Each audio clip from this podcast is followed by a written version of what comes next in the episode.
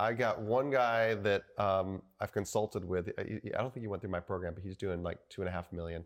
Two of my students are approaching a million, and then I have countless people that are s- 100,000, Are we 300,000. talking net or gross? Net. I always talk Net. about net numbers. Yeah. So 100, th- 200, 700,000, lots of those.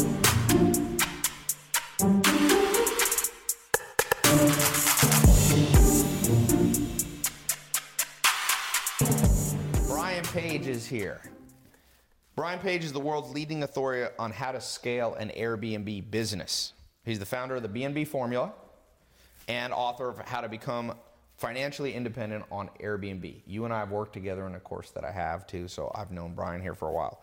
Uh, he's a lifestyle entrepreneur, business coach, a multi million dollar brand builder, and host of the Digital Titans podcast. Uh, behind the scenes, he's partnered uh, with more mega thought leaders than anyone in his industry, like myself. Am I considered a thought leader? I think so. Okay, thank you. Uh, he's here to share how he launched a successful Airbnb business and how he's helped people in 38 countries to do the same. Brian, good having you here. Thanks. Good to be here. You're the master. Let's talk about property hacking. Three ways that you hacked your way to $300,000 a year income and how you're teaching your students. You've got what, one that's at a million dollars a year? Couple. Yeah. Couple? Yep. Okay, so you know, growing up, I always thought real estate investing was something I saw on TV. I didn't grow up with rich parents, and I want to hear a little about your story too. But I always thought real estate was complicated. In the past 500 years, anywhere in the world, you had to buy the property for the most part. Mm-hmm.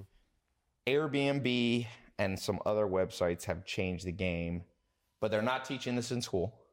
Definitely not. So for anybody watching, like we're now going to teach you what they should be teaching in junior high, high school, and college. But they're not going to, by the way. The system's not geared for that. So let's give people three things. Here's my goal from this. People are listening, people are watching. A lot of people are going to see this. I posted, I don't know if you saw, about two weeks ago, I was in London and I mm-hmm. posted this article that I read about a guy who made, what was it? It's like 27 million or something. 15 million two years ago, and I think he's gone up. Yeah. Just doing Airbnb properties and property hacking in London. Yep. So I got a huge response. I posted on my Instagram, and people were like, How do you do it? So I posted on IGTV and I gave people like a five minute synopsis. But I brought you here because you can give people like the complete breakdown. You've written a book on it. Yep.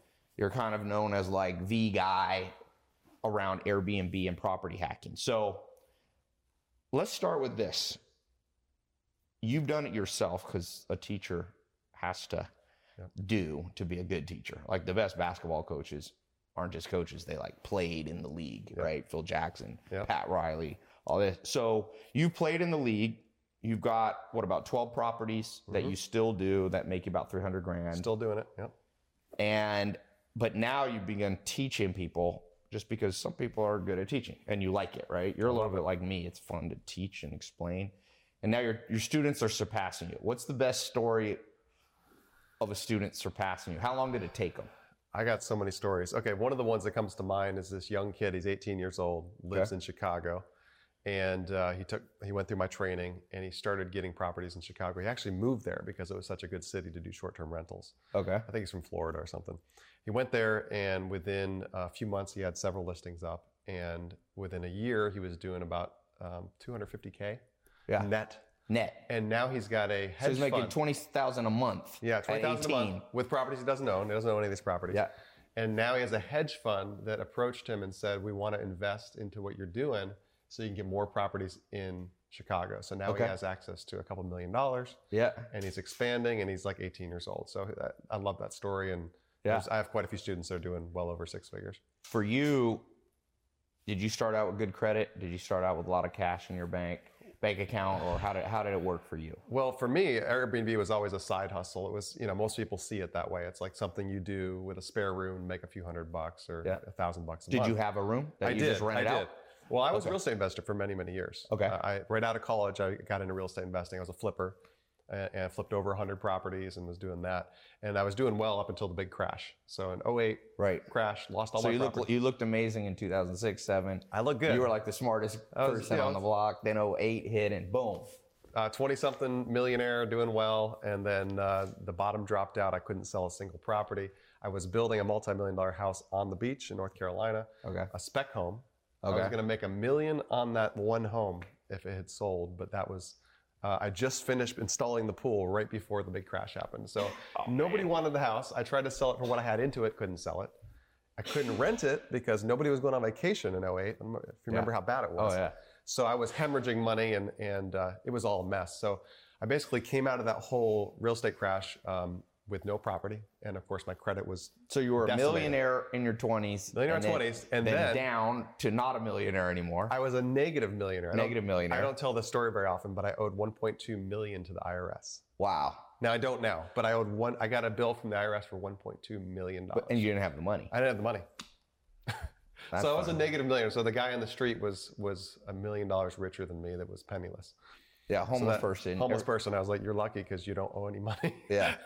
so that's where I was, and and uh, and so I was just doing Airbnb in a two two bedroom apartment where I lived, and uh, was making a, enough money. So you would sleep in one room, and then the other room you'd rent out. yeah, you can rent a bed in the same room, which is kind of creepy that Airbnb still allows that. They allow you can that. do a bed, not a Can, room, but can you bed. see the picture of the person before you say yes to this? You should put like contingent. If you Like- look like serial killer, you cannot sleep in How my hard room. up are you if you have to stay in someone's room on their their spare but bed? not the same bed, probably. I don't know. I don't know. Some people on Bed Airbnb. share. Who knows? You can get bunk beds. Man, Bunk talk yeah. about creepy. Like stepbrothers. talk about creepy. It's like there's a random dude sleeping above you. Like you get the top. now the bunk. question is, which one did you take, the top or the bottom? if he's a bedwetter, you definitely want the top. All right, so we digress. Rabbit hole. Yeah. All right. So I had my spare room on Airbnb. I thought I was going to make five, six hundred dollars a month. I ended up making enough to pay for the whole apartment and all my utilities. Yeah. So I was working 50 hours a week So that's a good thing for people watching and listening. That's is you can hacking. start with just your own if you got an extra bedroom. Yeah. Yeah. Don't go get an average place. Go get a really nice place in your city and Yep. take the spare room, put it on Airbnb, and you can live for free. Yeah. So that's the first step towards financial independence for me was living free again. I, Right. And I started feeling like, oh, this is what I used to experience as a real estate investor. I had cash flow. Yeah. And so that was working out great. And um, and I didn't really know what to do beyond that. I was like, I knew I want more properties, but I didn't know how to go about it.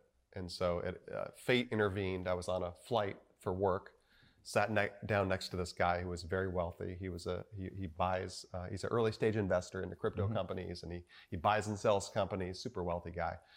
And he asked all these questions about what I was doing, and I had no idea why this guy was so interested in me. I, it was nothing special. I wasn't doing anything special. But when we were done with the conversation, he's like, Brian, you if you got a bunch of these properties, you you can do really well. And I said, well, yeah, no, duh. But I can't buy these properties. I don't want to put 20% down. How do I do that? I mean, I don't get what you're saying. He's like, no, no, you don't need to buy properties. You just need to control properties. Hmm. And you can control them through leases. Right. You can control them through partnering with owners. And if you can control them, you can scale this thing. And Yeah. that one idea, now keep in mind, this was years ago. Nobody was teaching this online. There were no YouTube videos. There's nothing about how to scale an Airbnb business. And so I went home, immediately got my first listing, and then from there, one listing every month and scaled it. You build it up to 12, you build yourself $20,000, $30,000 a month. Basically passive Totally income. passive. Yeah, I automated everything so I could work a couple hours a week. I automated all the day-to-day management. So you the- pulled off the four hour work week. yeah, the, the three-hour work week. Three hour work Yeah. week using Airbnb. It's like five-minute abs. I'm gonna I'm gonna one up. them. I'm gonna do the three-hour work. three hour. Why would you want to do four hour Four hours work week if you could do That's two so a half? 2008. yeah. So okay, so you got this. So I wrote down a series of questions Sure, because sure. everybody wants to know, like, okay, this sounds great, Yep. but we, let's face it, we live in a skeptical world. Sure. I put when I posted on my IGTV, somebody wrote, you know, because I wrote about this guy that had whatever 80 properties and he or 200 properties and he's making 15 million and Yeah. the guy's like oh that's easy i just get 200 properties and then I, so people feel overwhelmed first of all you don't have to do 200 properties No, no. but let's just walk through Let, let's just say let's go back to when i was like you know growing up i had no money mm-hmm. lived in a mobile home 19 20 years old what would be the first thing you would teach me what would i do for like let's actually like you have a, an actual course where you mentor and teach people mm-hmm. let's pull back the curtain Sure. because that's a paid course and these are fr- this is a free podcast and a Sure. free video let's actually like teach people what you teach obviously, your course is how long? It's like how many hours of training? It's a lot. That's a big. It's a comprehensive 10, 20, 30 70 hours. video course. Yeah. So yeah. you're not. We're not going to be able to do like a 10 hour training, Yeah, but let's try to like give people so that people who don't get in your course even could just do this on their own. Okay. I was just listening to the audiobook Titan Rockefeller. Everyone should listen to this book. Even if you don't, not everyone likes Rockefeller, right? Because he's a controversial person. But there's some very interesting takeaways for everybody. And one of the things was Rockefeller, he started his first real job outside of like his upbringing was as an accountant. And he always said, none of my competitors know their numbers better than me, and it's my competitive advantage. He understood his business's numbers. I- was like, after I read this book, I was like, I got to get even better. I mean, I know my numbers, but he knew his numbers in and out, in and out.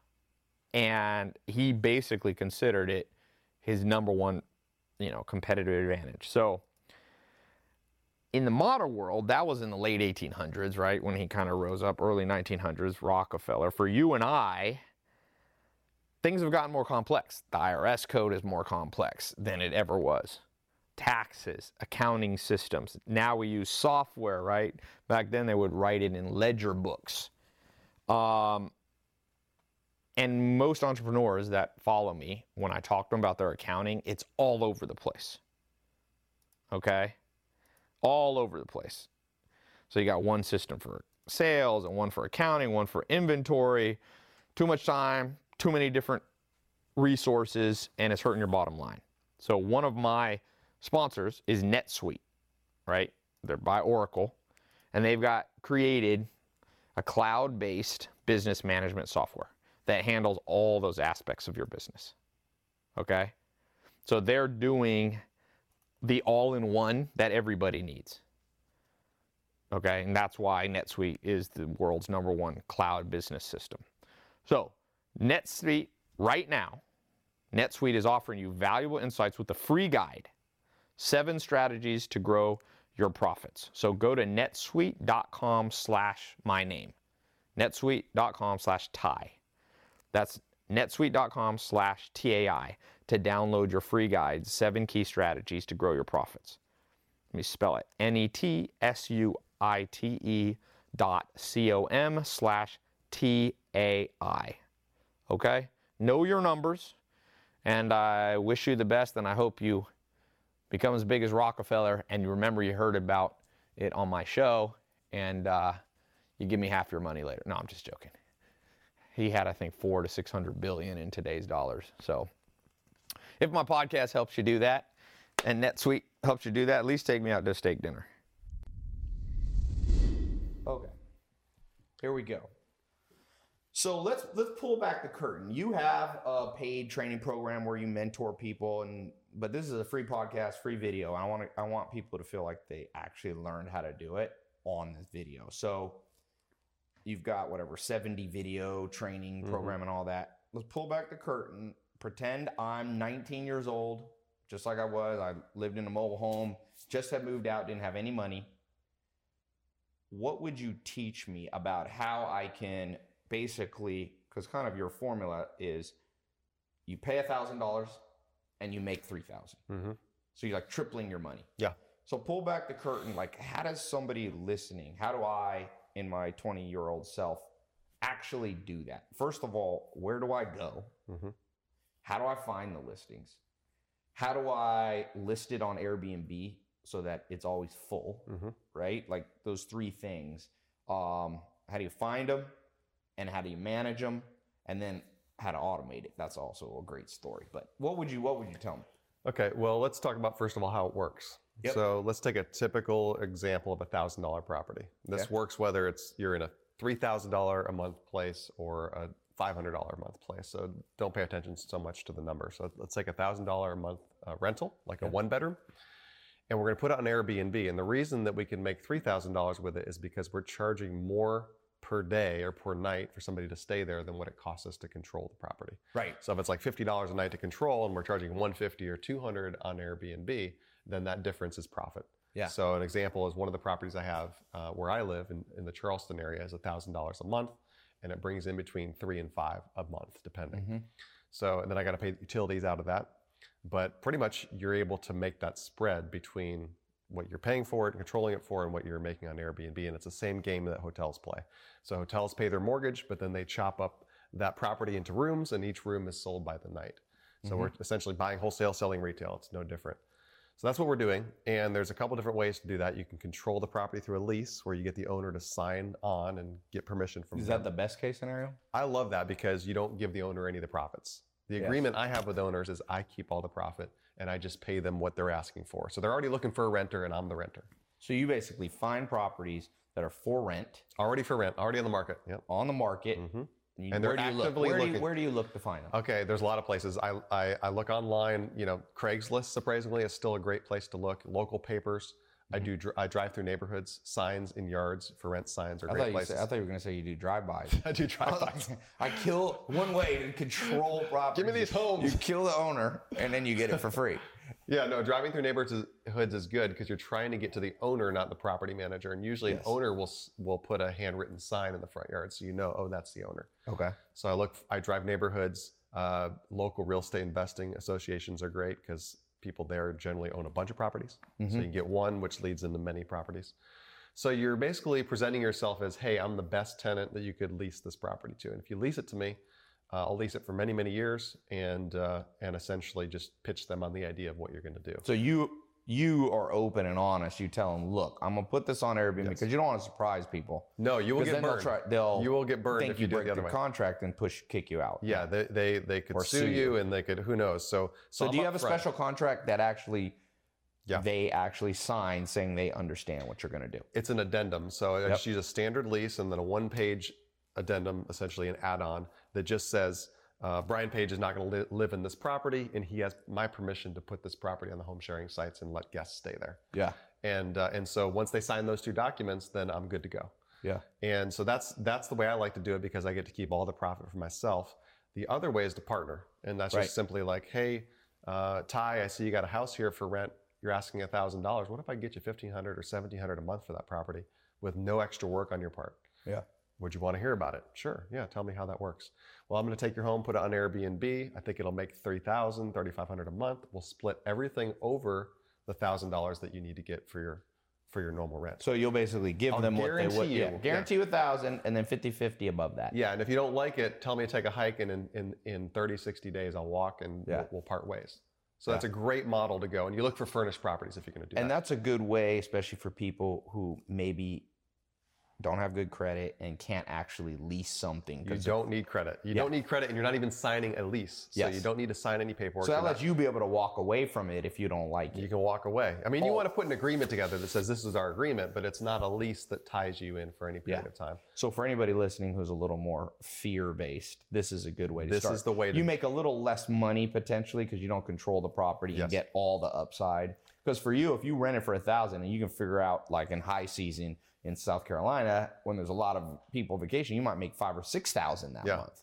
Exactly. you can get lucky if the hotels are full and there's a special event in town. You Yeah. can just jack the prices up Yeah. in on Airbnb big time. I was uh, here, you know, here in New York. I landed coming back from London, and uh, it's Fashion Week, and like everything is jacked up.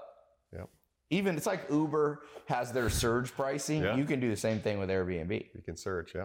So, okay, what? Let's talk about. I got people who follow me from every place on planet Earth, all over the U.S., obviously, but almost every continent. First of all, where do you find properties in terms of not within the city, but are there cities way better than others? Do people have to move? What if they live in Detroit but want to do it in Chicago? Do you have people doing it remotely? Do you recommend people move? What about other countries, regulations? Okay, wow. Okay, that's a lot to unpack. I threw out like 66 questions. All right, let me see if I can 67 recall all questions. this. All right, let's start first of all Yeah. with the international because I love talking about international. Um, there are, I have 38 countries represented, people that I've taught directly that have Okay. gone through my training and that are they're Because Airbnb is in how many? Airbnb is in every country but North Korea Yeah, and, and I, maybe I- Syria right now. You don't North want Korea, you probably don't want to. My target market is North Korea. I mean, I'm trying to crack in there, but Yeah. you know, it's it's not a not a good market. Uh, pretty much you 191 need to talk to countries. Donald Trump. He's got a relationship with Kim Jong Un. there might be some money there. Um, no, it's, it's in every country, and 75%, three of every four listings are not in the U.S. right now. Huh. So yeah, most So Airbnb is bigger outside the U.S. way bigger outside the U.S. and it's growing faster, and there's more opportunity outside the U.S. So I'll give you an example. A couple different trip. I, I, I go to several countries a year. I was on the 16 country tour, and I was in Egypt, and the guy that was giving me a, a, a, a camel ride around the pyramids had an Airbnb. And I asked him about it. He said, "Yeah, I make more money with my Airbnb than I do as the guide. So when I'm, you know, I'm bored, I come do, you know, guided tours. So he was doing camel rides for fun. He was doing camel rides, But his Airbnb his was paying the hustle. bills. Yeah, Airbnb was paying the bills. So, so then I went to Costa Rica and was was whitewater rafting down this river, and the rafting guide pointed to this house right as we went by. Beautiful house right on the like a thatched roof hut, kind of on the river, and he said, "That's where I live." I said, "That's gorgeous. You know, this incredible river." And he said, "Yeah, I'm thinking about doing something called Airbnb. Have you heard of it?" Was like, "Yeah, I've heard of it." You should have said you don't even know who you're talking like- to right I was now. like, I've heard of it. So I said, how much do you pay in rent there? He said, 200 a month. "Oh, that's standard for Costa Rica, 200 a month. He said, do you think I can make money with it? I said, dude, I just paid $65 a night for the hotel down the road and it's a dump. Yeah. I would much rather pay you $65 to stay there. And you can do the math pretty quickly and see how much Yeah. that could be worth to him. Yeah. I said, you'll make a fortune if you put that on Airbnb. Yeah. So there's huge opportunity overseas with, with this. So it does work in other countries. Um, really, the only thing you got to know is, is can you have access to the property? Can you get permission to use the property? Right. And if you can, you can put it on Airbnb. Now in the U.S., aren't there some st- cities that have some regulations? That's Yeah. tough. Yeah, so we're, that, that's a good one I want to unpack because this is something that most people do not teach. They don't even talk about it. Anybody who te- talks about Airbnb will, won't touch this. Um, so we spent a lot of time doing research on what's going on with regulations right now because Airbnb is a huge disruptor, just like Uber. Yeah. You know, they were fighting it in Vegas. They wouldn't allow Uber in certain cities, and then Uber started winning all these cities. Well, Airbnb is disrupting not only the real estate industry; it's disrupting hotels. Yeah. And the cities that have the most powerful hotel unions and hotel um, brands, like New York City, for example. Yeah. Um, let's see, uh, San Francisco, Yep. big cities like that. It's very difficult to do Airbnb in those cities. Yes. And so I spent a significant sum of money with a research firm to go through 2,000 cities in the US. We researched every city over 30,000 people and whether or not home sharing is allowed or not allowed. Yeah. We found 92% of them allow home sharing. Huh. So 8% are what I call red cities. Yep. Now, that doesn't mean you can't do Airbnb if you live in those cities. You just simply have to go to the surrounding metro areas. Yeah, like if you're in San Francisco, you can go Yeah, out. I've got students in San Francisco that are killing or it. something like that, or yeah. Yeah, Atlanta proper, but you can go to any of the towns around Atlanta. And the interesting thing is, I have students that are doing it in those areas despite the rules because half those cities don't enforce the rules at all. Right. So I'm not saying you should break the rules, but there are there are people making a ton of money Right. doing it despite the rules. And if you doubt me, just look up any city on Airbnb and you'll si- you'll find thousands of listings, including Manhattan, for example. Even the places you're not Even the supposed to be places that doing. are not so allowed. Airbnb is just like It's you can post everywhere. Yeah. It- it's like a whack-a-mole, you know. Yeah. you know. So I, I think the best way to build a business, though, is to do it properly and do it in a place that you're not going to ever be shut down, where it is Yes. allowed, where it's unrestricted, and there's so many cities you can do that. and even if you're in a city that's restricted like Manhattan, you could go out into New Jersey, Go or across the river. Westchester. Or I got students in Westchester I got students in New York. I got students in Yeah. every major city. Yeah. Yeah. So that's how you get around the regulations. You just go where it's allowed. The same way if you're going to, uh, for example, open a, a business. If you're going to open a, a subway, you couldn't do it in a residential neighborhood. You'd have Right. to go to where it's commercial. So it's it, it's zoned just like anything else in real estate. So okay, so next, so let's.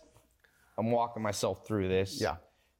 You've got the property, you found the location, you found somebody. You're either going to split with them or you're going to uh, own the lease yourself or control the lease yourself. Mm-hmm. Next step is how do you keep it full? Because this whole thing, it's like a hotel. A Yeah. hotel goes broke if only 30% of the time people are staying in. So, how do you get good at putting a listing on Airbnb? Are there other websites that you like to put? Because I know you kind of lean towards Airbnb. Yeah. Some people do VRBO and HomeAway and different ones. Mm-hmm. So, let's talk about the nitty gritty of like getting your first paying customer. Because really, Sure. these are your paying customers. Yep. And then we'll, let's talk about that. How do you get them? And then we'll talk about how do you manage them. But how do Mm-hmm. You get them? Sure. Well, Airbnb is by far the largest platform. Okay. I have used VRBO. I do like VRBO for for high end luxury properties and for truly vacation rentals. Most people think Airbnb is vacation rentals, and that's not true. Vaca- vacation rentals is a whole other thing. So if you're at the beach and you're renting a big house on the beach, that's a vacation rental. Right. If you're in a um, you know Des Moines and you're renting a two bedroom condo, that's not a vacation rental. Yeah. So um, Des but not- Moines, you mean Des Moines is not a great place to vacation? it's not a hot Oops, spot in the world. I got a lot of haters now in Des Moines. like, Sorry. you- where should we go for summer break? Don't go to Des Moines. Miami? Des Moines.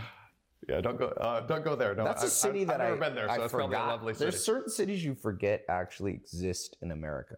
Yeah. Des Moines, it's like, have you ever met somebody? Where are you from? Des Moines. Des Moines. Peoria. Or how about how about Delaware? It's like there's no one actually from Delaware. Yep. There's corporations formed there, corporations. but is, have you ever met somebody who's like, "Where'd you grow up?" Oh, Delaware. Yeah, Delaware and Des Rhode Moines. Island is even worse. Rhode Island, yeah. It's, but Delaware is big. Like Rhode Island, understand. I think there's like 12 people in Rhode Island. 12 people, 12 actual people in Delaware and Rhode Island. Okay, so Okay. we, so you like Airbnb? I like Airbnb. Okay, it's the largest platform. It has the lowest fees. Yep. Much lower fees. And you, quite frankly, you don't need any other platform to build what I what I teach. So that's Yeah. why I focus on. So keep it simple. Keep it simple. It's like Yep. like you could sell on eBay and you could also sell on Amazon, but you just do Amazon. You know, Yeah. that kind of thing. So um, so I like Airbnb as a platform. The cool thing is, all the years I've done this and all the people I've taught, thousands of people, none of them, including me, have ever spent a dime on advertising. So Okay. we don't spend any money on social media. We don't have to build a, website. We don't have to spend any money to get people in the properties. Airbnb does all that for us. Mhm. So the key is to uh, to have the best listing of its type in your area because you're basically only competing with other Airbnbers. Yep. And luckily and thankfully, the vast majority of people, I'd say 98% of people on Airbnb, don't know what they're doing. They So what don't- they do wrong? Bad pictures? I've seen some bad pictures. Bad before. pictures. They It's yeah, like they- dark. oh yeah, bad uh, bad staging. Yeah. They don't know how to stage a place as lovely as this, for example. Yeah. They, they don't know how to stage it properly. They don't know how to paint a picture. Yeah. So, for example, if I have a place that has a view, then I want to not just show the view out the balcony. I want to have the Wall Street Journal and a coffee and a croissant sitting out there. So it's like, oh, I could see myself sitting there. So it doesn't have to be super expensive. Doesn't have to be expensive. You can buy a croissant. staging. You could pull a croissant out of the trash can Yeah. outside of Bagel Bros if you don't have much money. yeah. Put it there. Yeah, how much does it cost to get bath salts and a couple candles and put them around the jetted tub? There you Doesn't go. cost much. So Just the same don't, thing hotels just don't do. ingest the bath salts. No bath salts. Lay low on the bath salts. Um, so it's the same thing hotels do. When you see hotels and they look amazing on Expedia, and then you Yes. get there and you're like, wow, this is a small room and it's nothing special, but they spend a lot of money on the photography. Yeah. Burger they- King, same thing. Oh yeah, I, I saw I had a fr- I had a friend and he there was like a new burger out I forget where McDonald's or some Burger King and he went there and they served it to him and it did not look like the great picture and he's like came back and he's like I want this you know I, actually want The it to look like yeah and it's like his one was like blink, flattened so you probably don't want to mislead people because then that's you No, can you don't get wanna mislead flagged people. on Airbnb too Yeah, right no, if you get too many show- complaints No, you want to show what's there. Whatever Yeah. you're doing, you want to show what's there. But you want to stage it properly. Lighting is very important. So we're lit right here. Yes. You have to have it lit properly. You want to bring a professional photographer in, as we have a couple of these standing around. Yeah. You want to have a wide angle lens camera, not not an iPhone generally. okay And most people don't go to that trouble because it is a little bit more hassle to go get Yeah. a photographer. Like I hired a photographer a couple weeks ago, paid her $145. She's a real estate photographer. She Yeah. came in, took her one hour, and the photos of that place when she was done, I mean, it's stunning. People were But it's cheap. Wow. 145 bucks might make That's you an night. extra The- five, six, seven hundred, eight hundred bucks a month. Yeah, you get one extra day Yeah. in the next month you paid for your. And you only have to do pictures once. You can pretty much use them for if you control the lease for You could years. do it once. Yep. Yeah. You can do it once. So photos are vitally important. Uh, studies show that you can get up to 300% more bookings with the right photos. So, you, so I'll give you an example. One of the condos I have is in a building with other condos, and Yep. it's a one bedroom. And the other one that's listed on Airbnb is a one bedroom in the same building, same floor plan. And I can charge $100 more a night for mine because Wow. the way it's staged, the way it's photographed, it doesn't even look like it's in the same universe as Yeah. the other listing. And so when people are looking to book, they're like, do I want the $100 place or the $300 place? So I can afford the 300 I'm going to go with that one. And it's Yeah. the same thing. It's Yeah. just the way it's marketed and the way it looks. Yeah. So the furnishings are important. All those kind of things are very, very important. So I teach people how to. Do you try to get places that are furnished? Generally, I do. I always Yeah. look for furnished places. Now, some cities, there's a lot of furnished places, and other cities, there's few. Yeah. So if you don't have a furnished property, then you do have to invest in the furnishings if you're going to go with a Yeah. vacant unit. So pictures massive. One good thing I tell people is everybody, if you can't even afford 145 bucks, you probably have a friend. Everyone thinks they're a good photographer, and you probably have a friend who's a better photographer who already has a wide, uh, wide angle lens and you know a DSLR, like a better camera. hmm So yeah. Um, so you come in, you light it, maybe bring some lights. I mean, you can get cheap lights. Yeah. Believe it or not, sometimes we have these little panel lights you can use, and you can just Yeah. have a bring a friend with you to stand like a tripod, like a you know, Yeah. say hold this Like up this. and let's light this thing. It's not just lighting; it's it's simple things like I've seen photos of places where all the blinds are closed. Yeah. So every every window should be wide open. In fact, I pull the blinds all the way up. Every light should be turned on. If you take a photograph of a bedroom and both of those lamps are off, Yes. that's not as inviting as having the lamps on. Yeah. It's it's you know soft lighting, all that kind of stuff is very very. And you have a book, right? That does it go over the, some of this stuff? um, the course in the I, book. I basically talk about more the money side and the numbers side, but Yeah. yeah, I do have a book. Um, Yeah. Yep. We'll put it for those of you watching. I'm going to put a link below Yep. in the description. For those of you listening, just go to tailopez.com slash Brian P. That stands for Brian Page. B R I A N. Yep. And the letter P like Paul. Brian P. Okay. So you got the book, you have the course, because I know I'm going to get Yeah. bombarded with people going, already the people, some of the people in the audience listening right now are like, I want to do this. So So, so the staging and all that stuff Yep. is very important, but the numbers is really important. So let's talk about the yeah, numbers. let's talk numbers. the 'cause at the end pricing. of the How day, do you price it?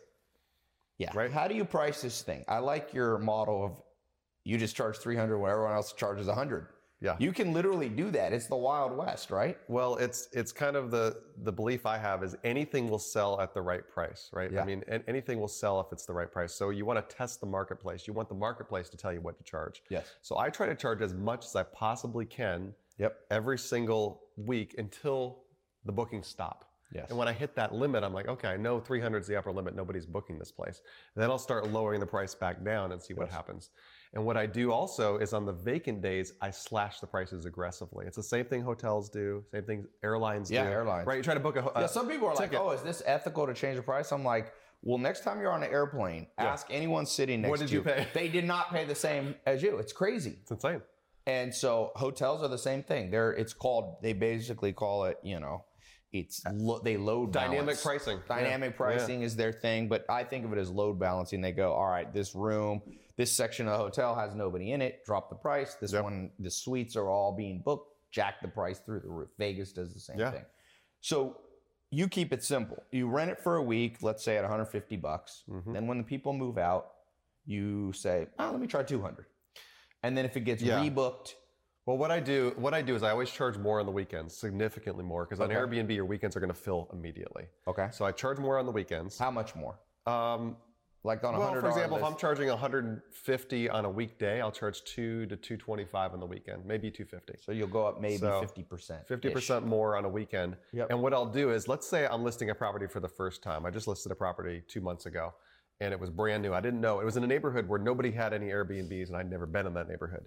And I listed it. I just said, I'm going to just pull a big number out, like $300 a night and, and see if anybody books it. Well, I had like two bookings for Mm-hmm. over the course of the next 60 days. And I thought, well, that's not very good. So I let it sit for another few days. And then I lowered the price to 275. Now I got more bookings. Mm. So now I, I suddenly got like say the next 30 days booked. I'm happy with that. 30 days Yeah. out is fine.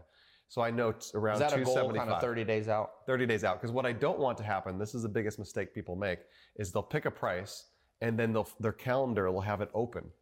And Yeah. then suddenly all the weekends get booked out for four months. Yes. And I'm like, they're like, I'm so excited. I'm like, that's not a good thing because you Yeah. probably underpriced those weekends if they Yes. booked out that fast. And also, sometimes you're going to lose out on the weekday. Someone just Yeah. took the cream, they took the dessert, and Yeah. you're left with the vegetables trying to sell the vegetables. Exactly. Yeah. Exactly. So you know the weekdays are going to fill not as fast.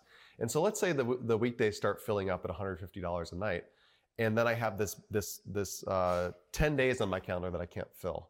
Well, most people would just let that go and they lose that money. But what I'll do is I'll cut the price even further. Mm. So if I charge $100 a night on a unit that I'm getting as much as 300 for or 275 for, I will have gained another $1,000 a month on that. Yeah. So you can charge less and make more. Yeah. It doesn't matter what you charge, it only matters what you bring in. And any Yes. vacancy you have, you're making zero dollars that day. Yeah, hotels, like in the hotel business, I have friends in the hotel business. All they're tracking, their key metric Occupancy. is occupancy Yes. rate. And they're trying to stay up in the 90s and things like Yep. that because you start getting down in the 60s and 70s, that's the break even point. Yeah. You're just making back your costs, you're not making a penny. Well, the average right now, according to AirDNA, which is a data research company, is around 63% Yeah. of days will get booked. Which isn't good. which isn't good. Now, my students are up in the 80s on Yep. average, and I'm up in the 90s plus for most of my listings. Yeah. So that that's all. Because really, the profit is like probably starts kicking in around 60s. You can still be profitable 80s. there, Yeah, yes, but but, you're not wildly. You're not wildly. That's Yeah. like that's like making eight hundred dollars a month on a small one bedroom unit versus making eighteen hundred on a month Yeah. or two thousand a month.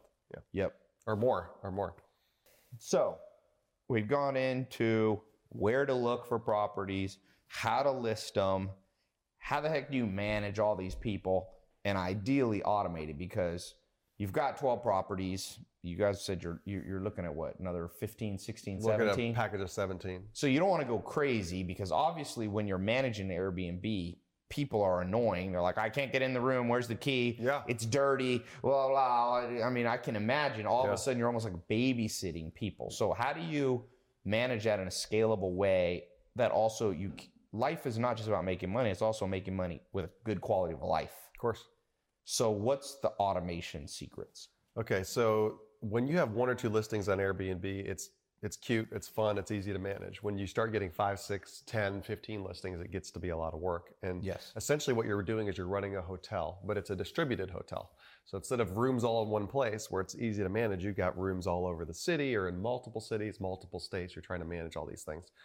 And that tends to be a job. So you have Mm. people that are messaging you. They're, they're, first of all, they're reaching out to you to say, hey, will you take a discount on these days? Or will you allow me to book? Or can I bring my, my Shih Tzu with me? Or, you know, all kinds of random stuff they'll reach out to you about. And so you got to accept or deny their bookings and their requests. Then when they come stay in the place, they're going to have questions, you know, like where do I go to find a cool restaurant? Or, or, you know, what's the address again? How do I get in? Where's the key? All that kind of stuff. So when you do that multiplied by let's say eight guests checking in out of eight properties every single day ends up Yeah. being a lot of work just the messaging Yeah, yeah. itself now you have to coordinate the cleaners so Yep. the cleaning crew has to come in and they got to be coordinated and what if something breaks who's going to take care of that who's going to fix something if it breaks so all these things have to be managed trash it or they, or if they trash it well it hasn't happened knock on knock on uh, fabric but um, but That's so- good. So and so- nobody's nobody's trashing. no, I've, I've had messy guests. In fact, I've almost, I don't think I've ever heard of a student that said, look, somebody destroyed my Does property. Airbnb have an insurance policy They do. you? So that's nice. They have a $1 million host protection insurance where they'll pay out. But I recommend going a step beyond that and getting actual insurance. It's very inexpensive. privately Yeah, you get ho- uh, short-term rental insurance on each property that on each property, and you, and you make the owner the beneficiary, so they're protected. right. So if somebody accidentally The whole place burns down, place but yeah, it's paid for. Yeah. I have a property that I had um, in La Jolla, California. This was an Airbnb. Yeah. And um, my property manager, who's a friend of mine, Joey, he came and he said, Listen, Tai, they were just diagnosed with cancer, the husband. They can't pay the rent. So I said, He said, We're going to have to evict them. They haven't paid the rent. And I said, You know what? Let's be nice. They asked for a little more time. I gave them a little time. Gave them time. Gave them time. I ended up giving them the whole summer. I could have rented it Yeah. out. And finally, we're like, listen, it's been three months. August, you, you're going to have to get out. They trashed the whole place, spray painted. What's the saying? No good deed goes unpunished. I was Yeah. going, no one else in America will just give you three months summer in La Jolla. It's a nice area. Yeah. So I'm glad that with Airbnb, I wonder if people feel more accountable. It's a mentality. Yeah. It's a mentality of ownership versus non-ownership because a tenant feels like they own the property, Yes. even though they don't. They're like, "This Yeah. is my space. Yep. It's my. I got a year here. I got forever here. That's and a, and a guest doesn't feel that way when they're staying for two days. They're Plus, just like, I want to be out here. Airbnb probably has their credit card. Airbnb has a credit I card. I could see Airbnb going after people if they smash well, they it. will because you can charge a deposit. So I can request a $500 hold on a credit card, Okay. and that hold's not released until two days later or three days later. Do you when- do that? Oh, I do. Yeah. So, Yeah. Occasionally, I do it um, if I'm going to allow pets. I'll do a pet hold or a deposit on that if there's any damages. Somebody's like, "Can I bring So- my grizzly bear?" You're like, like, uh, Yeah. Yeah. So there, you can you can do a five thousand deposit. dollar. Yep. Okay, so that's a good little good little side tip. So what else? Allow, okay, so how do you automate all the Okay. phone calls, all the maid services, all this stuff? Because people listening, I know my followers and listeners, they want to scale this thing up and at least make ten grand a month, Yeah, right? of course. And that way they can quit their nine to five job. So That was my goal. That was your goal. That was my goal when I started out. That's Yeah. a good goal. I mean, ten thousand dollars a month. Put it this way: the average doctor in America, believe it or not, makes one hundred twenty thousand dollars a year. Yep. So if you can, and that's somebody who went to 10, 15 years of medical school and college. Has a lot of debt. yeah. And, and look, I'm not saying you shouldn't. We need more doctors in the world. I'm happy for everybody who does that. I'm just giving you a comparison that Yep. we're laying out here for free on this po- this episode, like how you can make a doctor's income realistically. Yeah. Um, and you've had people build this in less than a year, right? Less than a year.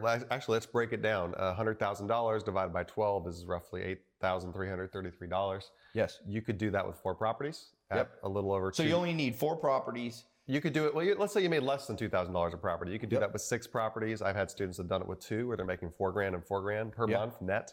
So we're not talking a lot of properties to do this. Yeah. To get to six figures, if that's your goal. So so, but you, you want to scale it even more than that. I would hope if once you start doing this. But what happens is you have all this management essentially, and Mhm. I was so excited to quit my job. I quit after about the fifth listing. I quit my job, and I thought, okay, I got all the time in the world now. But then it started creeping back. This business started taking more and more of my time. So I started thinking, okay, how can I emulate the hotel industry? Everything I did was based on the hotel industry. I would look at what they're doing and try to do the same thing. And I said, well, you know, hotels have a front desk. I don't have a Mm. front desk, and I need a front desk manager. Mm-hmm. I need somebody. So what can I do? Well, I could create a virtual front desk. How would I do that? Well, I need somebody that can message these guests back, coordinate with the cleaners, do all these different things.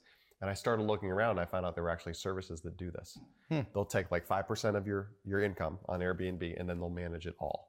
So Okay. there's services that do this. There are also VAs. There's a Yeah. lot of VAs now that specialize in doing nothing but managing Airbnbs. So you can go on to Upwork, Yeah. find a VA. So go to Upwork and you search Airbnb management. yeah, and you'll find people pop up. VAs, by the way, stands for virtual assistant. Yeah, virtual assistant. Yeah, Yeah, so virtual assistant. So this is the way everything's going nowadays. You could you don't have to get a VA in the states. You can get somebody in the Philippines, Philippines, yeah. or whatever. As long as they speak So- English. Yeah, Yeah. they need to speak English, and they probably need to be able to get on the phone once in a while. And so you you essentially you teach them how to do the management that you do. Now, do you put a phone number that everybody gets in an email that says if you have questions, call or email this number? I'm a little live con- chat. Well, Airbnb requires that people be able to text you and call you, so you have to have a phone number in there, but that doesn't have to go to you necessarily. So you don't put your phone number. Uh, What I do is I tell people, please don't call me or text me. Message me through the app. That's the best way Yes. to reach me because I want to teach them to go through the app, which is going to be watched by my VA, for example. So Airbnb app They message you. People. yep, And direct it has a whole internal system, and you can give virtual assistants access to that. you give them access. And How now, many does it? How many VAs does it take for? Let's say you've got twelve properties. Do you need one full time that you're paying five grand a month, two grand a month, three grand? one, and it's you know 20, 30 hours a week. Yeah. Times whatever you're paying them, five dollars an hour, ten dollars an hour, Yeah. fifteen, depending on what you're paying. So it's costing you a thousand bucks or something a month. It's not much at all. I, Yeah. I, what I found is across my business, it takes about 5%. So 95 cents of every dollar I get to keep if I outsource. I'd rather uh, pay five cents and do nothing than make a, hundred cents on every dollar and do it all myself. So, so I'm always looking to outsource and automate everything. And by the way, if you click the link below, you go to tailopez.com slash Brian P. That'll redirect you to specific information because there's a whole list. You can get my book. yeah, you can get the book, the VAs. It'll give you. We talked Yeah. about contracts, Mhm. um, the addendums. You give some samples of that in your course and things like that. Yep. So and and the list of all the 2,000 ci- cities that you've Mhm. researched in the U.S. I'll show you the specifics. and in yeah. my book, I break down, I show you each property, the specific numbers, what Yep. I'm netting on them, exactly all that stuff. Yeah, so tailopez.com slash Brian P. Grab the book. Um, okay, so now we kind of got a complete system. Let's talk about, let's take devil's advocate here. Let me be the devil's advocate because we all, everybody in this world has become more and more cynical. I'm not sure why. The world's actually better. There's more millionaires now than any time in history. There's more people making six figures in a, every country in the world than there's ever been. But still, It's evil capitalism. That's what the problem is. Yeah, cynicism is up. Okay, so let me play the cynic here for a second. Okay. Much as that pains me to do, because they're they're the thorn in the flesh of of people like you and I that are like optimists and be like, hey man, you can always see the down you can always see the cup half empty. It's like if you go down I tell people be careful going down that route because what you focus on happens. Sure. You know, it's kind of like if you're dating someone, the second you start focusing on their flaws, it's not gonna be long until you're gonna break up Mhm. because everybody has annoying things about themselves. So And the biggest limitation is belief. It's not Yeah. opportunity. Because look Always at this. belief. This is like Airbnb. This is the most legit thing. It's one of the largest, fastest growing companies in US history. Mhm. You're using a platform that is in no way a scam, but people are still going to think this is a scam. So, Of course. devil's advocate. Mhm. Number one, I don't think I can convince somebody to do a profit share with me. Let's say I'm uh, I'm Tai. I'm broke. I have no credit in this. Or my name's Bob. Let's not say Tai. I'm Bob. I got no money, no credit, no down payment. I'm not going to be able to lease a place, and I don't know what to say to somebody hmm Okay. like I'm let's say I'm 19 years old. How do I walk up? Hey, will you let me control your property and I'll split the money with you? Like, how do you convince people? Do you give them a flyer? Do you show them a, a slideshow, PowerPoint deck? do you just go in and read a script to them? Do you email them? Do you try to talk to them in person? What's what do you Okay. say? Well, I, I um, was a landlord for many, many years as a real estate investor. Had a whole bunch of units that I was renting out long term to people, so I know what it's like to be a landlord. And I had to kind of put myself in the shoes of other owners because when I first started meeting with people, I generally got no's 99 times out of 100. People were like, "Nah, I don't want to do that." And I was trying to ask myself, well, why? And I would ask them that. I would say, why? You know, I don't don't mind me asking. I'm not trying to convince you. Just tell me why you said no to me. And they would say, well, here's the reason, or here's the objection. And when I started thinking, the more people I talked to, and the more I thought about what I wanted as an owner, I was really only looking for two things. If you can convince me that you're going to pay the rent on time with no hassle, yeah. and my property will never be damaged and Right. kept in impeccable shape, I will lease to you. And Yeah. I generally will lease to somebody like that.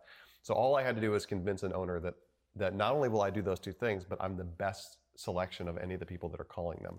And then I give them several reasons why.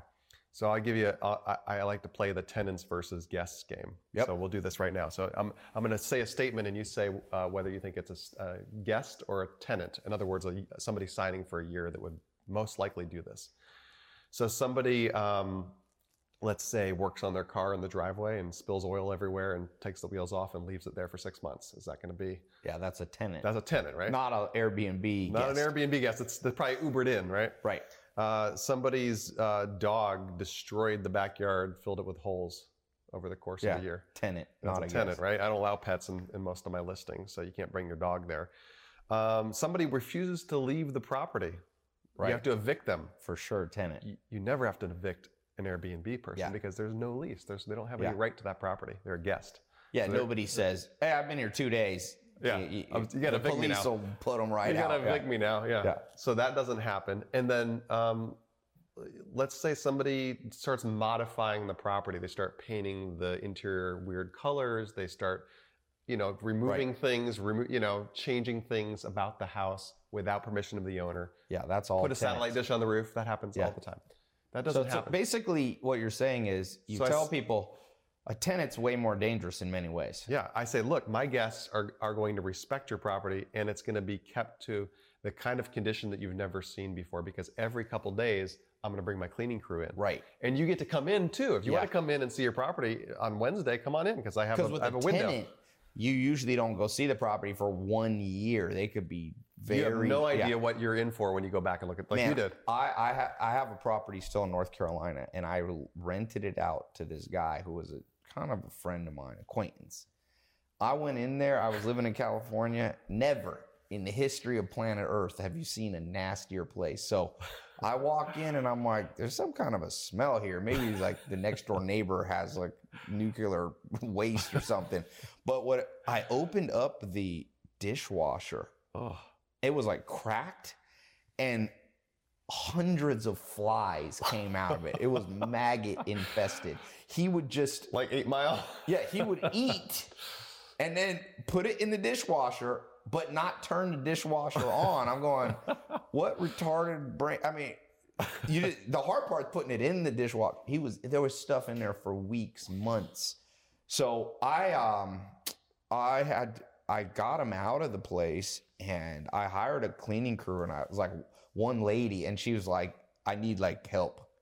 He's like, this place got to be In a fumigated. hazmat suit. But that would have never happened with a guest because that's a good point. So you basically tell people, let me control your property. We'll do it on a profit share or I'll lease it from you.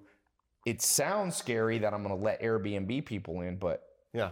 they don't, they're not there long enough. And I'm sending a cleaning crew every three, two, three, four, five days. Yeah, your property will look like these beautiful photos that Yeah. I'm making here every time, every day. And and Yeah, because it's also in your best interest as Yeah. the property hacker. I won't make you any don't money. want the place to get destroyed, or else you're not gonna be able to re-rent it out. So your interests are aligned. Plus, you could. Do you Mm-hmm. ever men- mention that Airbnb has a million dollar policy? I do. I mentioned that, and I also tell them, look, I'm still going to commit to you for a year. So if I sign a lease with somebody, I will commit to you for a year. Right. These guests aren't going to pay you the rent. I'm going to pay you the rent, so you don't have to worry about that. Um, and then uh, and then I tell them, look, your property is going to be covered by the host protection insurance because Airbnb gives every single host a one million dollar coverage on their on, on Yeah. of insurance. And then above and beyond that, if you'd like me to, I can insure your property. And I don't offer this unless they ask. But there's insurance companies now. That's all they do is they do short-term rental insurance. Yeah.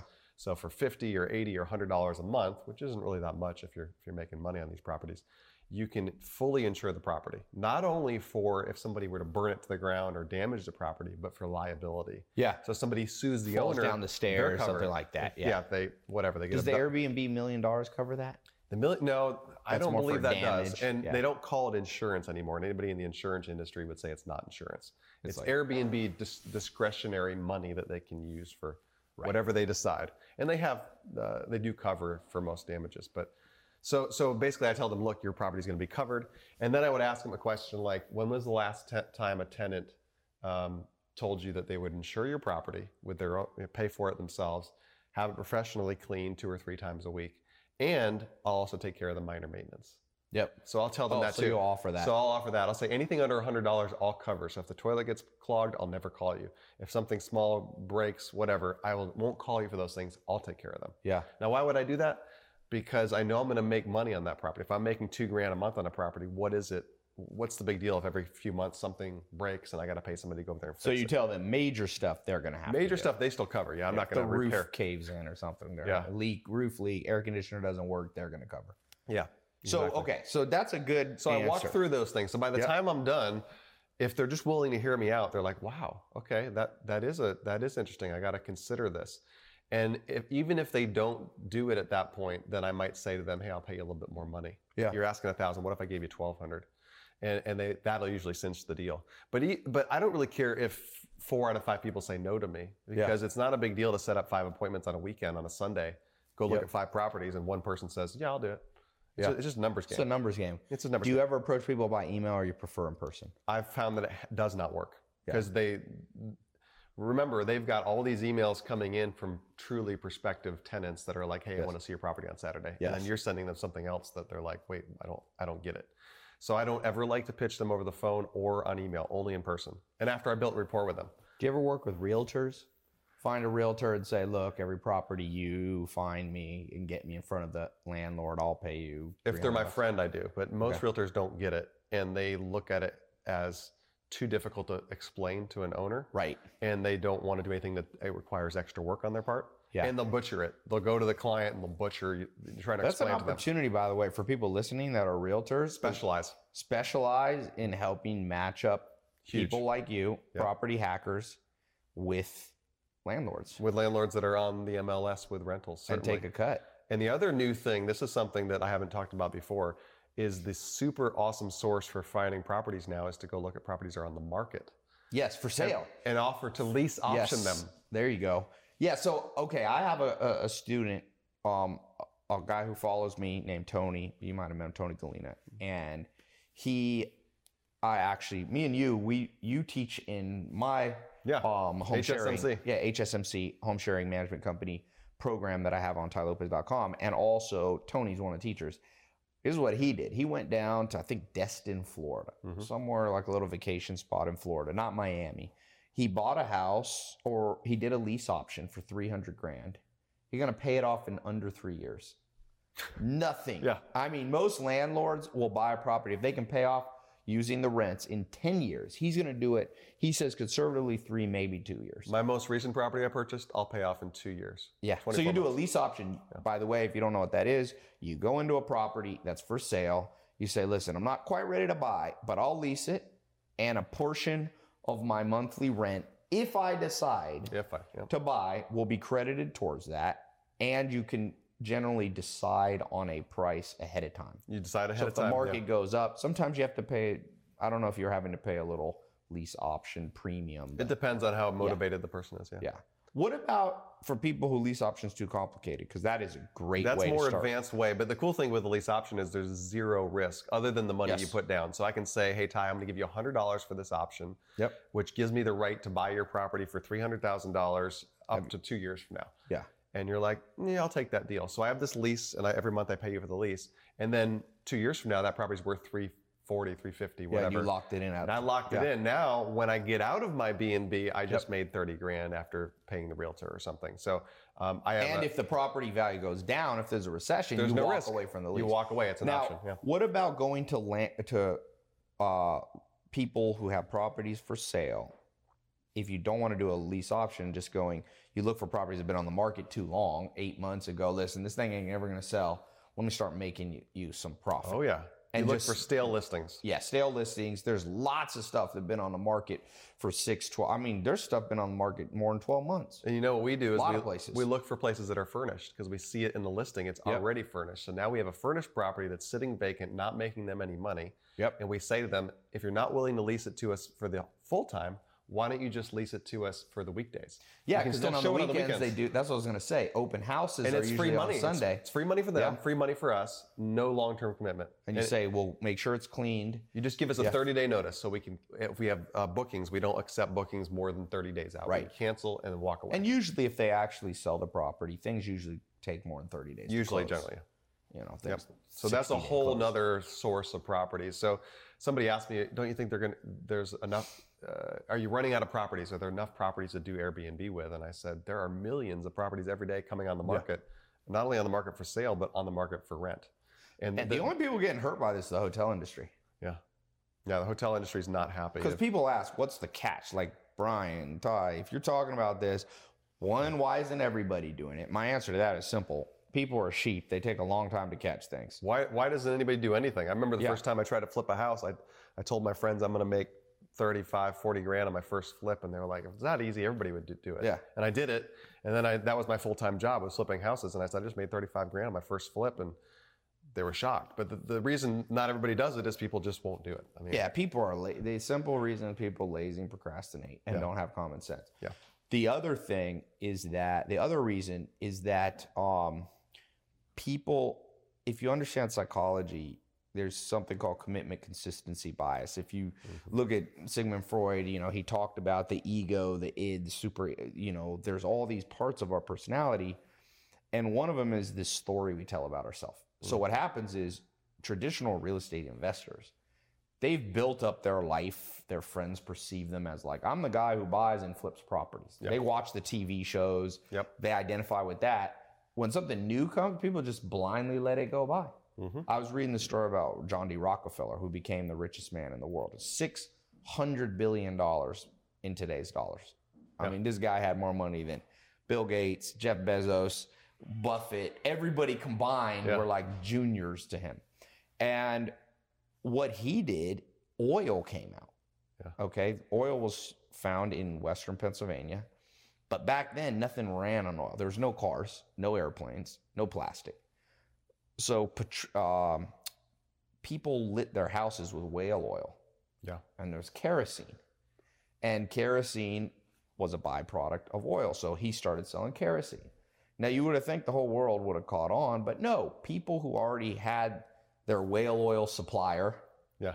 The big fat cats that are rich yeah, on they whale oil. do it. They're like, well, it's been good enough for the last 20 years. I'm going to keep lighting my house with candles and whale oil. And John D. Rockefeller said, no, I've got something better, petroleum. Then there was steam engines. And he was like, well, let's do combustible engines are going to be more powerful. Henry Ford. Mm-hmm. People are still like, nah, you know, horse and buggy and all that. So there's always a window of, for Rockefeller, there was a window from, let's say, after the Civil War, 1870 to early 1900s, 20, 30 years, where nobody saw the trend. Now, Yeah. here's the good news and the bad news.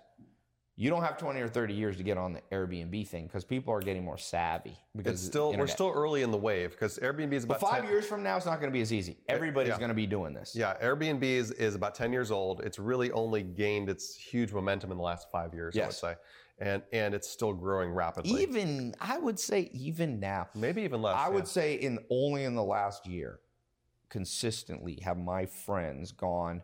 I'm not going to get a hotel. I'm going to get an Airbnb. A year or two ago, Well, you the, go to the London. awareness is widespread, but if you ask 10 people, have you stayed in an Airbnb, the, the numbers right. are still very, very low. There's a um, there is a book everyone should read called Crossing the Chasm. It's a Mm-hmm. very famous book. They make you te- read it in business school. Even though I didn't go to business school, my friends who went to business school told me.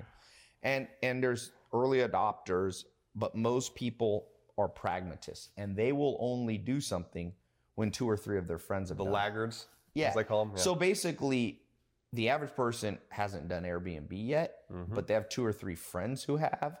So now is right now, literally, and those friends probably have a room on Airbnb, which is not the same thing Right, that I'm not the teaching. same. It's not what I'm but teaching. 1990 uh, uh, 1999, 2019, 2020, that's Mm-hmm. your window to do this. Maybe 2021, because you can come in, no, landlords are wide open. Yeah. The second more landlords start getting approached by this, they're Yeah. going to get pickier and go, okay, When well, the tide changes and all the landlords Oh, say, yeah. oh, no, I'm doing it myself. That's right, Which is and not land- happening right now, but it will. it will. And, and I was just talking about this in the car over here. I was driving with a friend of mine. We were talking about how every great idea sounds stupid before it's not. Yes. And we was talking about Groupon because uh, he got approached by this company that said, "Hey, we want to do take this these coupons and we're going to do them digitally." And he's like, "Well, that sounds stupid." It ended up becoming Groupon. Yeah. And I said, "Well, that's the same with Uber. Like Yeah. get in a stranger's car and pay them money. Yep. Airbnb, go in a stranger's house and pay them money. That all sounds stupid until it became part of the the culture." One of my mentors, Allan Nation, used to tell me, Tai, if you tell your next door neighbor your idea and they like it, it's too late. Too late. You want people going, "Meh." And that's not innovative. Yeah. Can't, can't be. Yeah. It needs to be a little weird. Um, sometimes I say stuff and people are like, Tai, that's just weird. And I always, this is how you shut down anybody who calls you weird. Just say, well, it's kind of like Albert Einstein said. The thing about smart people is they sound weird to dumb people. I'm telling you, that shuts people up instantly. First That's of all, it's like a backhanded slap. Uh, And then uh, people go, "Are you calling me dumb?" I'm like, "No, I didn't say anything. Einstein It's called like a you very dumb." subtle Yeah. insult. Can you can you argue? So a lot of people see Airbnb and HSMC and what what Yeah. you're teaching, and they go, "Oh, that's a little too weird. I'm going to stick with traditional real estate investing." No problem. I mean, there's still money to be made in real estate investing, but Mm-hmm. Yeah. think about this: real estate investing all hinges on income. At the end of the day, It's all cash flow. That's it's why- all cash flow. Even if you're flipping, Mhm. it's still cash flow. So you got to ask yourself, how do I stay on the cutting edge? Because if you mm-hmm. study the last hundred years of world history, who got the richest? It's always people on the cutting edge. Like I said, Rockefeller became the richest man basically of the last thousand years by seeing oil before everyone else. Carnegie mm-hmm. became the second richest man by going, we're going to need steel to build railroads and to build everything now is steel. Your car is made out of steel. Mm-hmm. Um, Elon Musk said, now let's take it a little further. We're going to need electric cars Mhm. that recharge themselves without using fuel. And he looked like an idiot for He many years, like an and now idiot. everybody, I every remember major company read- is jumping I remember in. reading an article in 2009. It was like Wall Street Journal, and they were just laughing at this guy, Elon Musk. Well, you know, space travel looks stupid. Now Jeff Bezos is going, we're going to have to all go to space one day because there are going to be too many people on planet Earth. Everything looks dumb. And I tell people, Yeah. get in. You don't have to be the first. Yeah. Actually, being the first is dangerous because some weird ideas are actually stupid Yeah. right? But this Airbnb thing, you can Google it. People magazine had an article on the guy in London who made 15 million in 2017. That's years ago. Yeah, well, there, I, the article that got me all uh, jacked up and excited about this was in Forbes. It said the 75 people who make a million dollars or more a year on Airbnb. And that article just 75. 75, and that was written in 2016. Wow. I still talk about it, but it was written in 2016. That number is now in the hundreds. Yeah. And and uh, I was like, how do you make a million dollars on Airbnb? And it, I just it just caught my attention. I didn't sleep that night because I Yeah. that was where I first really started getting excited about it when I read that.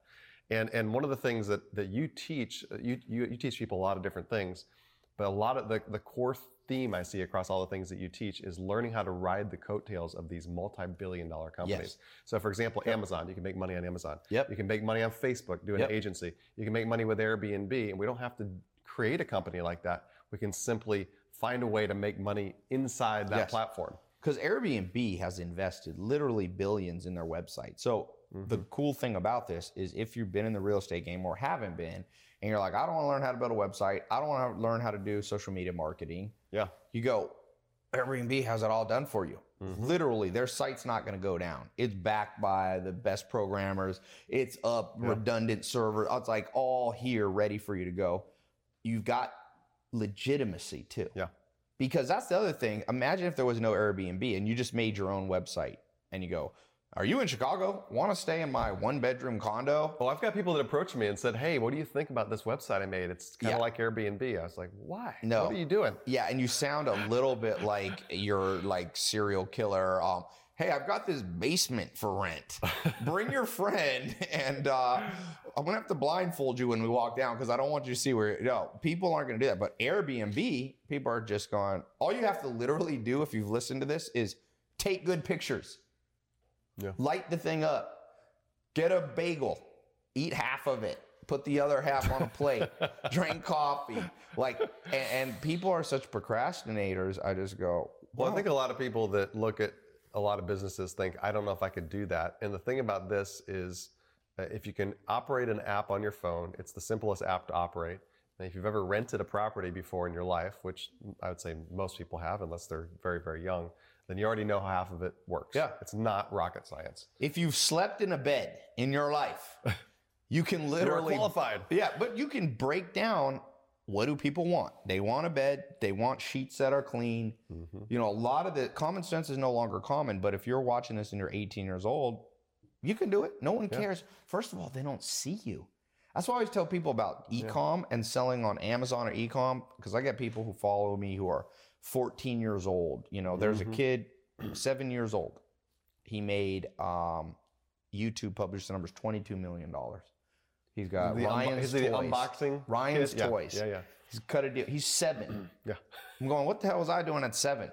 I was like playing with Legos or something, and this guy was controlling twenty million dollar business.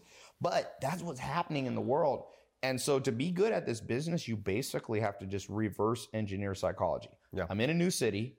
I want to stay somewhere. I'm going to go to Airbnb if I if I'm not a big fan of hotels, or often it's cheaper than hotels. Well, I get a three bedroom place for what I pay for Yeah, a three room. bed. Yeah. So I type it in. What am I looking for? Because I was literally just looking on Airbnb because I moved to London part time and I, I wanted to get Airbnb for my staff. hmm And it was the same thing. I was looking through there and I was like, And you're scrolling fast, Yeah. so you're looking at the some first people photo. have like two photos on their thing. I'm going, how much harder is it to take five photos? Really? I'm like looking through it and I'm going, this person, this person actually took their phone, took two, and said, yeah, that's it. It's going to be way too hard to shoot two more.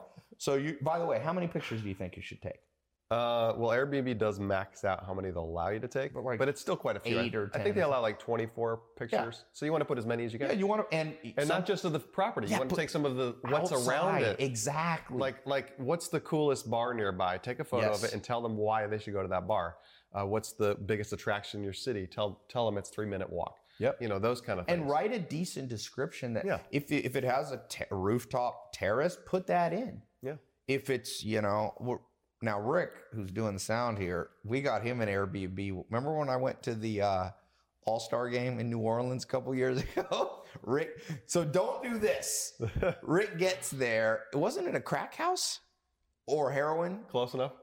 It was an, he got an opium den from it was literally he got there. But you know the good thing is Airbnb refunded it. Yeah, took care of it. And so people feel protected. Like Yeah. I never stopped using Airbnb after that bad experience because I went they made it right. Mhm. So you're riding the coattails of good customer service. Yeah. Um, are there any other websites that people should even remotely consider? VRBO. I mean, VRBO, but only for a very select part of the market. And I, I really believe that all you need to learn is Airbnb. It's So let's talk advanced then. okay, sure. Luxury. All right. the big money because Yep. you're you and your business partner have kind of gone you know it's like white belt you got you got your white, White belt. belt, black belt. you got your white belt your brown belt Yeah, black belt is like luxury stuff my business partner was a student. okay He he's a student who went through the program and went through your program went through my program. Yeah. okay so and the then and then and then later on he he told me the results and I was quite jealous actually because he got his uh, his first luxury property. This was in Scottsdale, Arizona, and he did over a hundred thousand net. from one property One. Good thing is you must be a good teacher because when the students pass the teacher it's actually I'm good. proud of it. I mean, people people ask when me Yoda about gets beaten in uh, by Luke, who beat? Did anyone ever beat Yoda? Luke Skywalker, Obi Wan. Obi Wan. Yes, yeah. yes. Yeah. So I know I have students that are done way more than I have, and that's that's exciting. You said you've got a few that are doing over a million dollars I got net. I got one guy that um, I've consulted with. I I don't think he went through my program, but he's doing like two and a half million. Two of my students are approaching a million, and then I have countless people that are s- 100,000, Are we 300,000. talking net or gross? net? I always talk Net. about net numbers. Yeah. So 100, th- 200, 700,000, lots of those. So, Yeah. luxury properties. Once So- people get some, you don't recommend people Okay, don't luxury. jump into luxury properties because you're talking about a luxury. First of all, a luxury homeowner is not going to be just like sure, you know, they're Yeah. they're going to take some extra convincing and some extra protection, and they're going to want you to guarantee that eight thousand, twelve thousand dollar rent payment. So Yes. Got to be very careful going into that market, and I wouldn't recommend starting there. But there is a potential in the luxury market because most people don't know this. Most luxury properties in the U.S. are not lived in. Yeah. So I live in Charleston, South Carolina, and, and there's a place called South of Broad. Mm-hmm. Just magnificent southern mansions down there. And when you walk around down there, it's like a ghost town. The only people you see is other tourists walking around. And I asked somebody that one time. I said, "Why is there nobody living in here?" And they said, "Oh, these are all second, third, fourth homes for Yeah. people. Nobody lives here. Yep. Like 80% of these homes are just empty all the time." So you'll find that in other luxury markets like Scottsdale, Arizona, a lot of those properties are vacant and they're sitting there not making any money for the owner. And the owner knows probably that you, they can make money on VRBO or Airbnb, but they don't want to be bothered with it. So you can approach them and do a deal with them where you partner with them or where you. So you can lease it. either partner or do. You the can do the same thing. Do you think the economics? Let's just talk about this. By the way, this is one of the things that Brian teaches in his advanced Mhm. course. Yep. With what we taught you just in this, you know, one or hour or so um, conversation, you can actually go out and start. For those of you who want, I always say about 20% of people want help. If you want Brian's help, go to tailopez.com slash Brian P, B R I A N P. Click or click the link below if you're watching it. Um, and it's going to redirect you to his book and also a place where you could potentially become one of his students where he'd walk Yeah. you through It this. just depends on if you want to go faster and you want to Yes. uh, It's potentially. safer. It's a little safer. It's always safer to go with I always pay for speed. You know, I Yeah. I'm willing to pay money if I can go faster, and yeah, that's by leveraging expertise. And there's a lot of people, I mean, I see people going, oh, you don't need mentors, you don't need coaches. I go, well, if that's true, why does LeBron James have a coach? Yeah.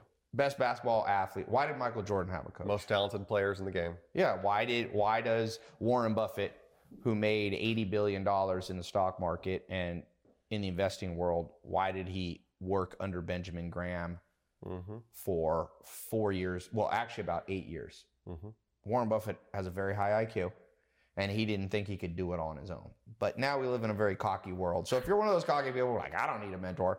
By the way, this video was your mentor. But if you want advanced mentoring, tailopez.com slash Brian P. And let's talk about this advanced market.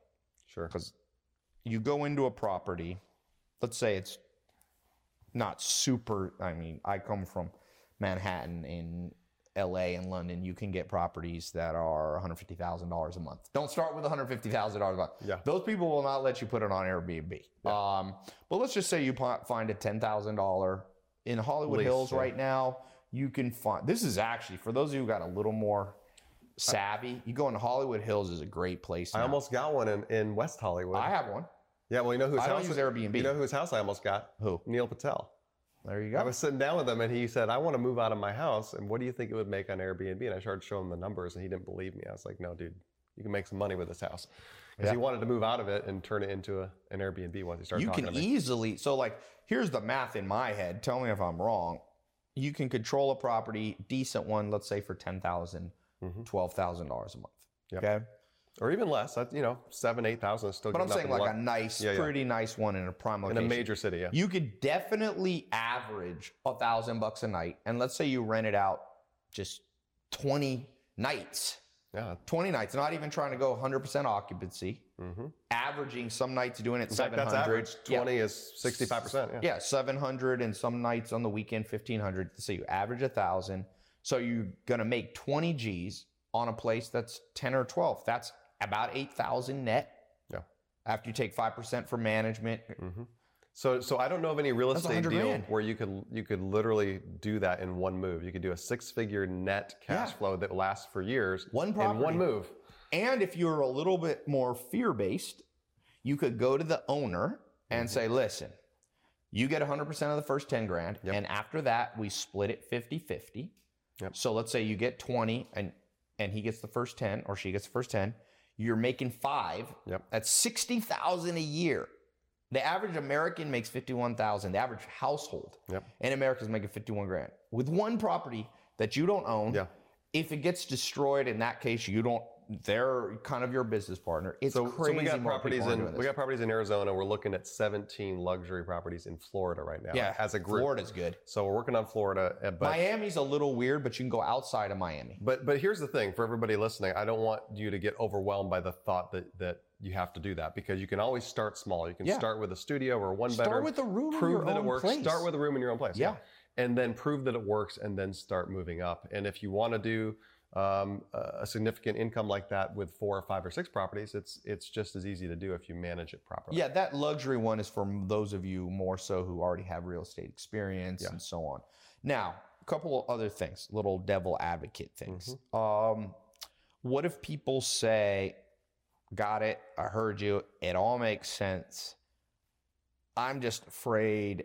I'm just afraid because humans are emotional. Okay. Yeah. How do you get over? What's the best technique to get over that little teeny hump? Because I find once people get started, that's the whole. You know, I made this course in 2014 called the 67 Steps. It's a Mhm. paid Great. program. About hundred, almost 200,000 people have gone through the paid program. Yep. Okay. What I told people is, in what scientists have found is the average person after about a little over two months, a new habit is formed. It's not hard. Mhm. So, for example, Alex, my business partner, um, he just sold his company for three hundred million dollars. He's a machine at business and making money, but health wise, he he can't. He moved down to L.A. because we when we became business partners, and he was eating. I kid you not, three meals from Fatburger: breakfast, lunch, and dinner. Okay, I calculated he's eating five thousand calories a day of junk food. He's not a big guy either. He's not like Yeah. Arnold Schwarzenegger, you know, 5,000. So I'm going, Alex, I think you're going to die here. You, it's like, you're like just cementing your arteries. So I said, come work out with me. He's like, ah, working out, it's a waste of time. I could sit in front of my computer and make more money. I said, yeah, but just try it. It took me years. Finally, I got him. Once about two months of just taking small action. At first, I just said, come out when I'm in the gym and talk to me. Mhm. Don't work out. So he came out the gym. He he brings laptop. I'm in the gym. This is how I'm getting rewiring his brain. Okay, he doesn't like to admit this, but but rewiring his brain that the gym is a happy place, so to speak. So he's making money. Then I resorted to different psychological tricks. I was working out, and you know when your biceps are pumped, they look a lot bigger. I said, Alex, come over here, and I took a tape measure and I measured his arms, and he had 11 and a half inch biceps. There was a girl there. And I measured, she had bigger arms than him. And I said, Alex, you just, he's very competitive. I said, you just, you just can't have this small woman stronger than you. And all of a sudden he's like, so next day we were, I work out there. He doesn't have the habit yet, but it's about two weeks in. He grabs a weight, starts mm-hmm. lifting. Next thing you know, he's a machine. He's the most, after two months, he works out like a robot now. And so I tell people, if you want to get in the Airbnb business, what's the minimum barrier to entry? Maybe stay in an Airbnb yourself. Next time you go somewhere, stay in one yourself. Stay in Airbnb. See the experience. Try then it. the next one is like you said, get a little room. There's no commitment. Yeah, you could say, all right, this weekend I'm going to list my spare bedroom or someone else's spare bedroom. I got, Yes. I got a, uh, you know, uncle over here that's got a spare room, whatever, and just make a little bit, a few hundred bucks Yeah. on the weekend and Make test a it out. hundred. It's always the first dollar. It's like any business. Yes. The hardest hurdle is that first dollar. I tell people, make your first hundred. Once you figure that, go up by one, one, more, one more zero. The first thousand. Yep. Once you know how to consistently make your first thousand, try for ten thousand, exactly. and then you can stop there. You can try to go to hundred thousand. Now, Yep. one cool thing about Airbnb, I don't know if you've explored this, but if you're afraid to rent out a room, there's all kinds of weird stuff. Like oh, I love you talking can do this. a tree house is one of the most in demand things. So, so and lucrative. a parking lot. You can rent out your backyard for a tent. You can do an Airstream trailer or RV. Yeah. There's a lot of money in RVs because they don't cost anything to, to either rent or buy. You could buy an Airstream if you want to buy one for five grand and rent it for 150 a night. Or find Or- or rent it from somebody, like, yeah, hey, how somebody much- has your your junky little. But have you seen this thing where like parking lots will like rent out? People Yep. put tents there for like a festival. Yeah. I Go don't know if Airbnb, somebody I don't know if Airbnb does spaces, do they? I thought they, But they- did like campgrounds. They do boats. You can do yachts and boats. Yeah. That's possible. And then somebody did an igloo in New York City and then they removed it. but I thought that was kind of ingenious. Somebody was Did it thinking. melt? Is that what No, happened? no, no. The, the website said you can't do igloos. Oh. they, They had, to, had write- to- They had to write it in their policy. They had to go to their lawyers. igloos. uh, uh, what's our policy on igloos? okay, but tree houses are literally in there. Are they still allowed? They're super lucrative. There's a book uh, called The Airbnb Story. I think you reviewed it once. Yeah. Uh, they uh, the the the owners uh, Brian Chesky said the most profitable thing you can do right now is go build a treehouse. So grab some two by fours, nail it to a tree, and be like, when people Those come, two boards, like, that's it. You That's thought you were getting a room? Here you go. Climb, my friend. It's a pillow on a board. Definitely get extra insurance. You got to go to the insurance people and be like, uh, "Do you have treehouse insurance? Do you have falling Yeah, insurance? yeah. Somebody break. Yeah, I don't know if I would do that one, but I like the idea of post on your social media who has an extra room, want to make some money. Yeah. Everybody in this world is always broke. So if you go, who wants to make some money? Somebody will reply. Yeah, Number one thing that will get you replies is who wants some money. yeah. My parents have a, a couple spare rooms. I don't, but you know, if, if I was starting out from scratch and I didn't have a room, I'd just look to anybody that I know and say, "Look, let me put that room on there. Just test it out." We'll what do you do if people are psychos? Ah, you know, for a long time, I, I was allowing people to stay in my spare room on Airbnb, Yeah. so I met all all types. Any horror Um, stories? No, no horror stories. There were a couple weird people, but I didn't have anything like you know. I did lock my door at night a couple times.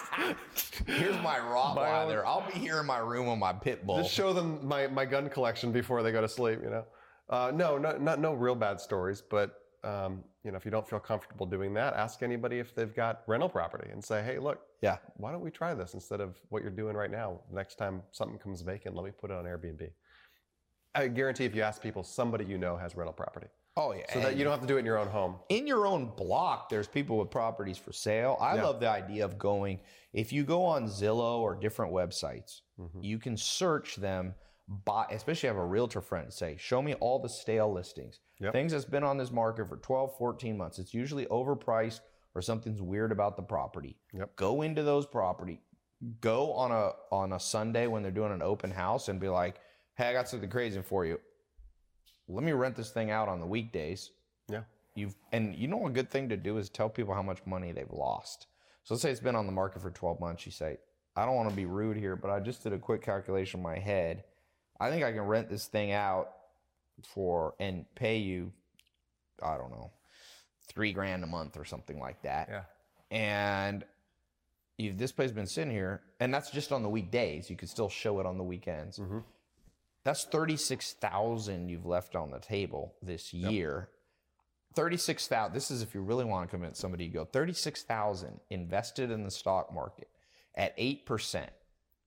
All right, so eight percent roughly means that it'll double every nine or ten years.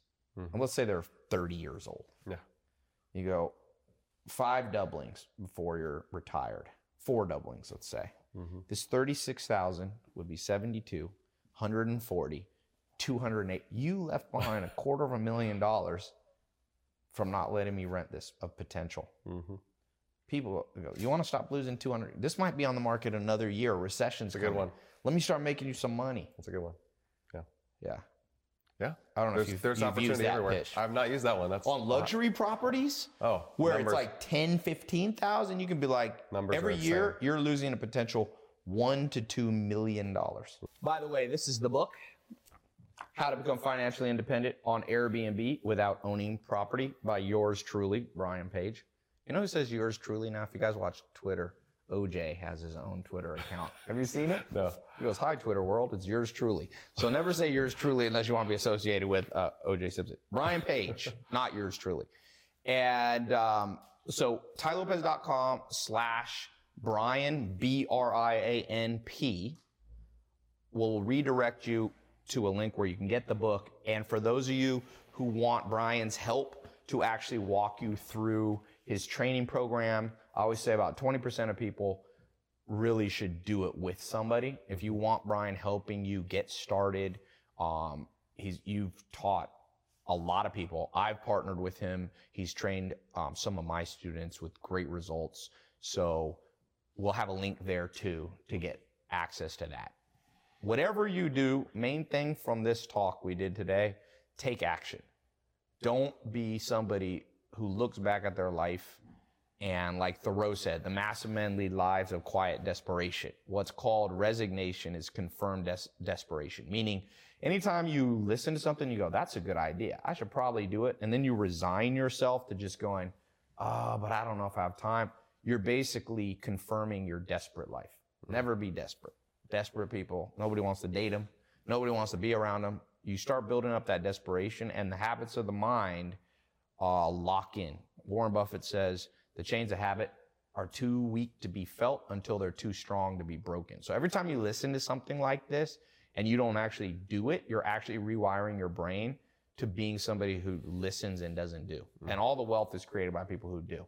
It's better actually to be sloppy, but actually do stuff than to be a perfectionist and never get off the ground. I mean, this world, if you look at Facebook was built, the youngest billionaire of our times is Mark Zuckerberg. He's worth over 60 billion in his 30s. He said, go so fast you break stuff. Mm-hmm. So I'll give you that advice from somebody worth 60 billion dollars. Airbnb, go so fast things break a little bit. Like it's okay if somebody wakes you up at two in the morning and says, the toilet's clogged. You'll look back one day, if you have no war stories, nobody respects you. It's kind of like UFC. I was at the UFC fight. Nate Diaz came back out of retirement. When you look at Nate Diaz's face, when you look at, you know, Khabib or Conor McGregor, these guys have war scars. You believe that these guys have been in the trenches fighting. Don't be afraid and go, well, Tai, how can I do Airbnb and have no war, you know, no war stories? You want a war story.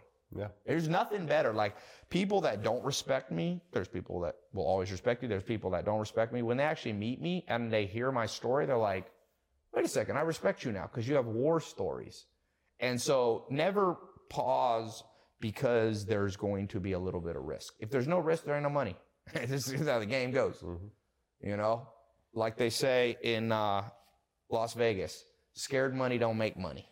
The people who make money in Vegas put the money down on the table. They do calculated bets, not stupid ones. Mm-hmm. This is a very calculated bet. You've done it. Thousands of people have done it. And it just kind of makes sense. It's Airbnb. It's not how to start, you know, a Ponzi scheme. Okay. so jump in. For sure, get the book. If you're going to do it on your own, at least get the book. I think everybody listening who this resonates with, get the book. tailopez.com slash Brian P or click the link below. If you need a little extra help beyond the book, sign up for the course. It's not that expensive. Last time I checked, um, I met this girl in New York and she's doing digital marketing degree. She told me. I said, "Oh, really?" That's she didn't know that I have a background in marketing. She "Ah." I said, "Okay. How much are you spending?" Pace College, I think, in New York. She said, "It's thirty grand and four year degree." I went, "Wow, you're going to devote thirty grand and four years of your life to learning some for some professor who's never even done a Facebook ad himself." She goes, "Oh no, no, it's thirty grand a year."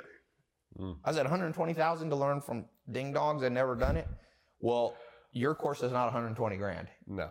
So the book is, I don't even know how much, but it's not expensive.